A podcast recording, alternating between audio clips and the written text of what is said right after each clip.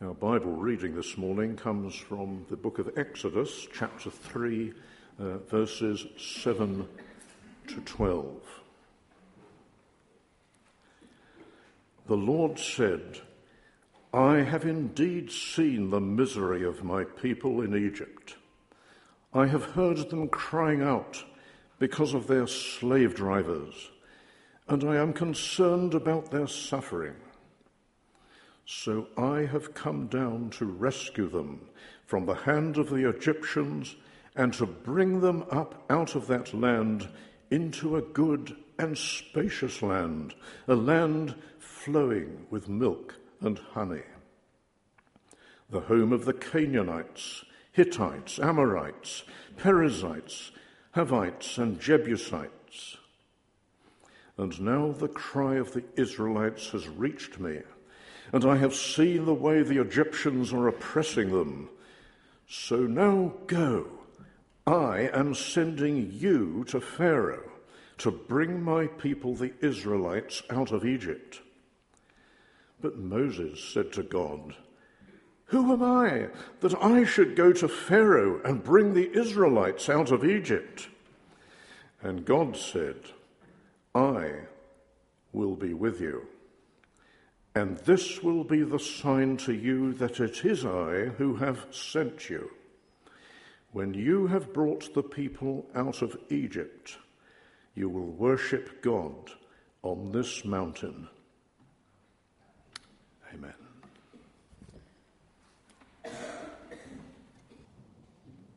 God says, I've seen,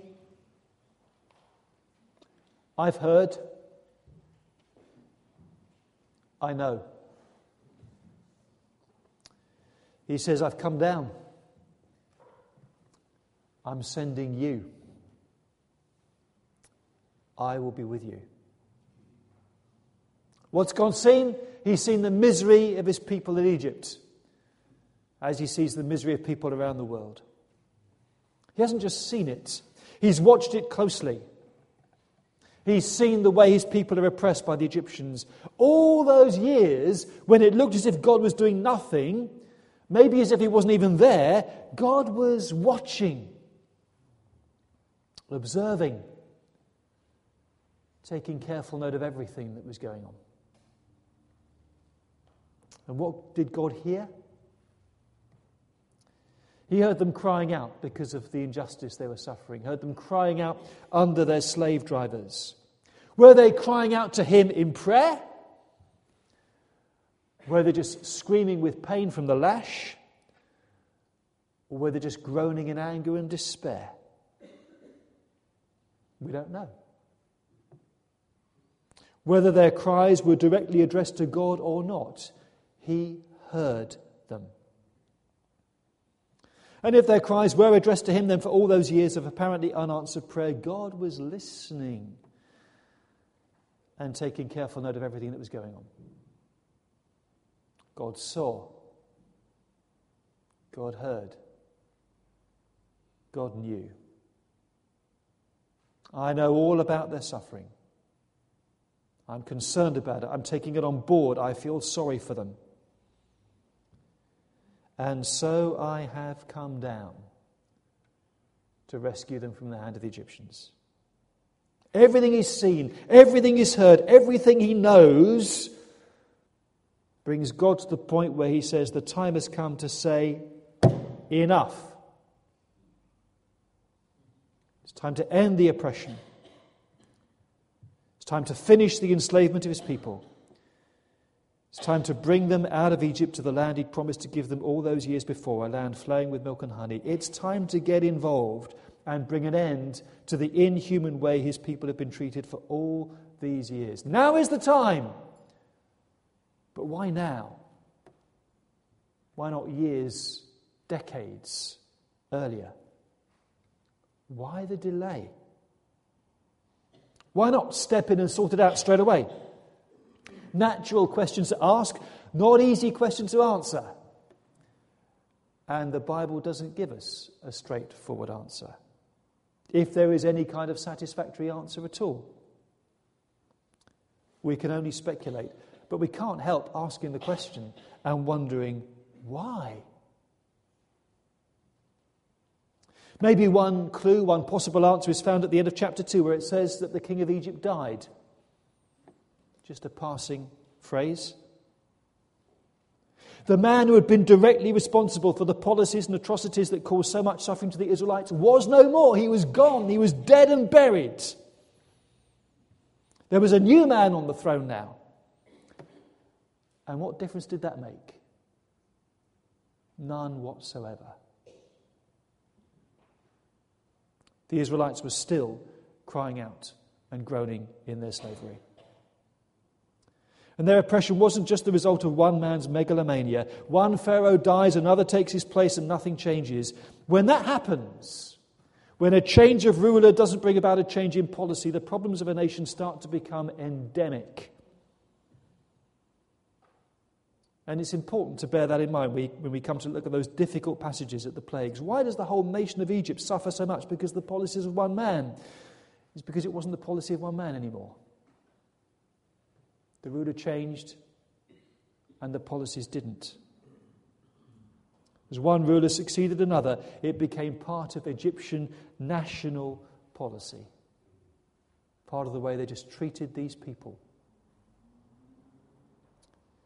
So, did God wait and bide his time because he wanted to give Pharaoh number two the opportunity to reverse the genocidal policies pursued by Pharaoh number one?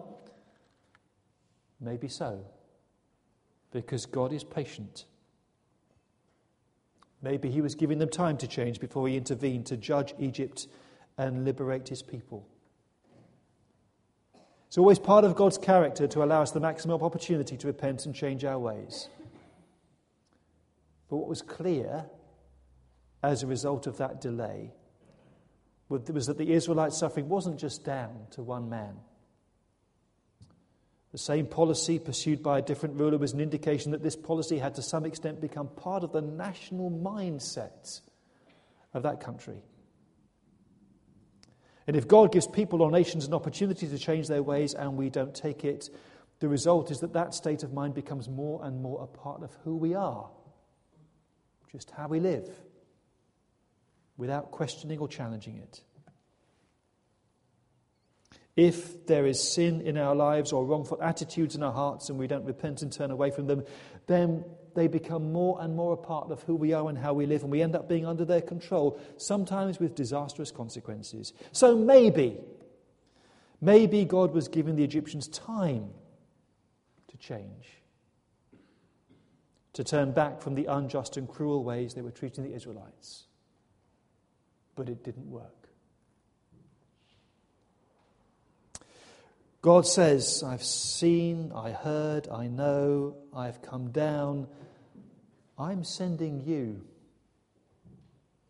That may be another possible reason for the delay. God says, I've come down to rescue my people from the hand of the Egyptians. And he then says to Moses, And I'm sending you to do it. I'm sending you to Pharaoh to bring my people, the Israelites, out of Egypt. Hang about I thought God said He was coming down to rescue His people. He was going to bring them up to the land He promised to give them. And now suddenly Moses is in the frame for the job. How does that work? Well, that's how God works. He didn't send legions of angels to airlift his people out of Egypt and transplant them effortlessly and safely into the land of Canaan. He was looking for someone. Someone who would lead his people to safety. A man he could use to fulfill his purposes. And Moses was the man. A thought, and again I'm clearly speculating here. Was Moses the first person God had in mind? Was Moses the first person that he called to do this task? We know Moses' story because, however reluctantly, he did end up being used by God to rescue the people of Israel. And we know his story precisely because, against his better judgment, he agreed to do it and he succeeded. But in the years preceding the call of Moses, were there others whom God called and they simply said, no? No. If there were, would we expect to hear their story? Well, no, because nothing happened. They passed up the opportunity to be used by God, they didn't heed his call. This is an argument from silence, and I totally accept that. Moses may have been the first man that God called. And even if he was the first man that God called, he needed to be ready. God needed to bring him to that point where he had the maturity, the capacity to do what God was calling him to do. God didn't act beforehand because he needed the right man to be ready to achieve his purposes. So the delay may have been because God needed Moses to do the job for him, and before Moses was ready, nothing could happen. So maybe there may have been others before Moses who didn't accept his commission, in which case the delay could have been down to reluctance on their part. I accept it's a speculative argument from silence, but it's possible. The point is, when God sees something that needs doing, God needs someone to do it because God chooses to work in partnership with people to achieve his purposes. That's all part of his mandate in making us in his image to be responsible for the earth he created. He has delegated us the responsibility for the well being of the world in which he's placed us. Sometimes I think there's a danger that we misuse prayer as a way somehow of abandoning our responsibility. Say, God, God, sort this out. Would you do something? It's all a mess. Would you, would you, would you make it better? As if we're helpless infants needing someone to clean up after our own mess. But God doesn't just press a button on his heavenly console to reset the game and start again when something goes wrong down here. God calls and recruits people to do his will because He works in partnership with us. uses our background, our experience, our gifts, our position to achieve His purposes. That is how God works. That's why sometimes when we pray, we hear God saying, actually, yeah, yeah, I want to do something about this. And I want you to be the means of making a difference. And there are various Christians throughout history who have heard God's call and made a difference. Robert Raikes, the philanthropist, saw how children in Gloucester were neglected, left to fend for themselves on Sundays. It was the only day they weren't working in the factories. Decided to start a Sunday school for them in the face of opposition because there were people thought that that was doing work on the Sabbath day but he cared enough about the children to do something for them. Fifty years later, more than a million and a quarter children were being taught in Sunday schools. And that was the catalyst for the idea of providing widespread schooling for all children for the first time. Robin, you mentioned William Wilberforce, dedicated 46 years of his political career working for the abolition of slavery. The law was passed shortly before he died. It was his life's work. Or the author Harriet Beecher Stowe, whose vivid and emotive portrayal of slavery in her book Uncle Tom's Cabin divided the American nation over its treatment of slaves, was a catalyst for the American Civil War. Made the North say, This can't go on. We can't carry on treating people like this. There are other people who I will talk about at more length. George Muller lived in Bristol city devastated by an epidemic of cholera. So many people died, there were hundreds of orphans with no one to care for them. Many were begging on the streets. He saw the desperate need and prayed about it, shared his concern with other Christians, and felt called to prove to the people of Bristol the reality of faith in God who answers the prayers of those who trust him. And as he talked about the need to various people, gifts of money arrived, sometimes just a few pence, some hundreds of pounds. He wasn't prepared to go in debt. He waited till a thousand pounds had been given for an orphan home, and he rented a large terraced house in the centre of Bristol. It was opened in 1836 for orphan girls aged seven and over. Within a few weeks, it was filled to capacity with 30 girls and two ladies to care for them. Six months later, he rented another house in the same street with a piece of land for a playground. This was for infant girls and boys. The following year, a third house for 40 orphan boys aged seven or over. All the children in his homes were given good clothes, enjoyed warm, clean homes. They were brought up to share in the household duties, and they never went hungry, although stocks of food frequently ran out. Muller's testimony is that as he prayed, amazing things happened. One morning, with no bread or milk with which to prepare breakfast, grace was said, thanking God for what he would provide. And the doorbell rang, and there was the baker, who hadn't been able to sleep the night before, felt compelled to back, bake a batch of bread for the orphans. And the milkman, whose cart had broken down just outside, and needed to offload the churns of milk to repair the wheel. God met their need at that moment in time. When Muller died in 1898, most shops and businesses closed. Flags flew at half mast. Thousands lined the streets. 7,000 people were at the cemetery. An ordinary man who heard God's call. Or I could talk about Rosa Parks. On December the 1st, 1955, after a long day's work at a Montgomery department store where she worked as a seamstress, she boarded the Cleveland Avenue bus for home. And she took a seat in first of the several rows designated for coloured passengers. All public transportation was segregated. There was a line in the middle of the bus separating white, separating white passengers in the front and African American passengers at the back.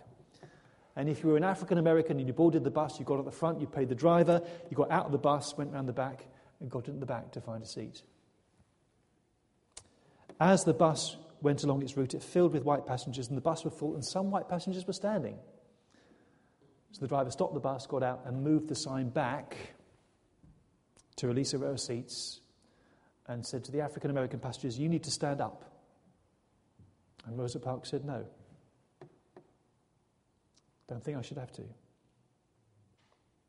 The police were called and she was arrested. In protest at her arrest, African Americans were asked to stay off city buses on that day, Monday, the 5th of December, 1955.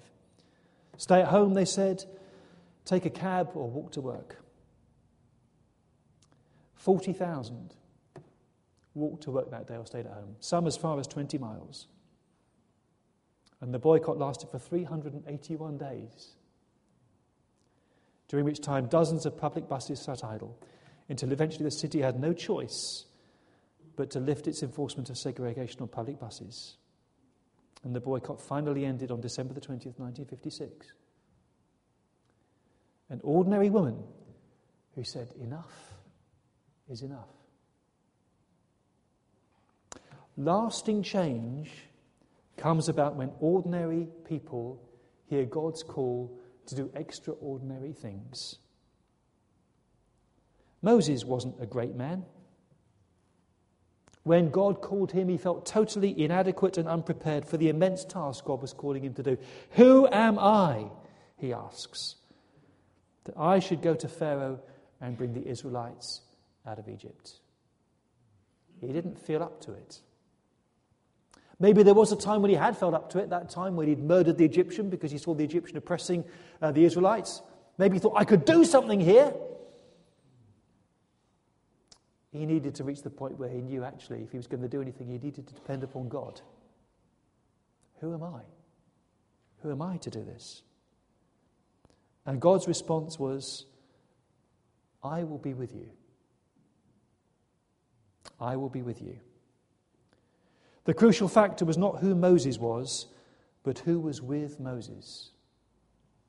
And the same could be said for Rosa Parks, George Muller, Harriet Beecher Stowe, William Wilberforce, or Robert Raikes. Before God called him, George Muller was into lying, stealing, and gambling. Who would have thought that a man like that would take on board the plight of orphans in the way he did? William Wilberforce was into racing and gambling.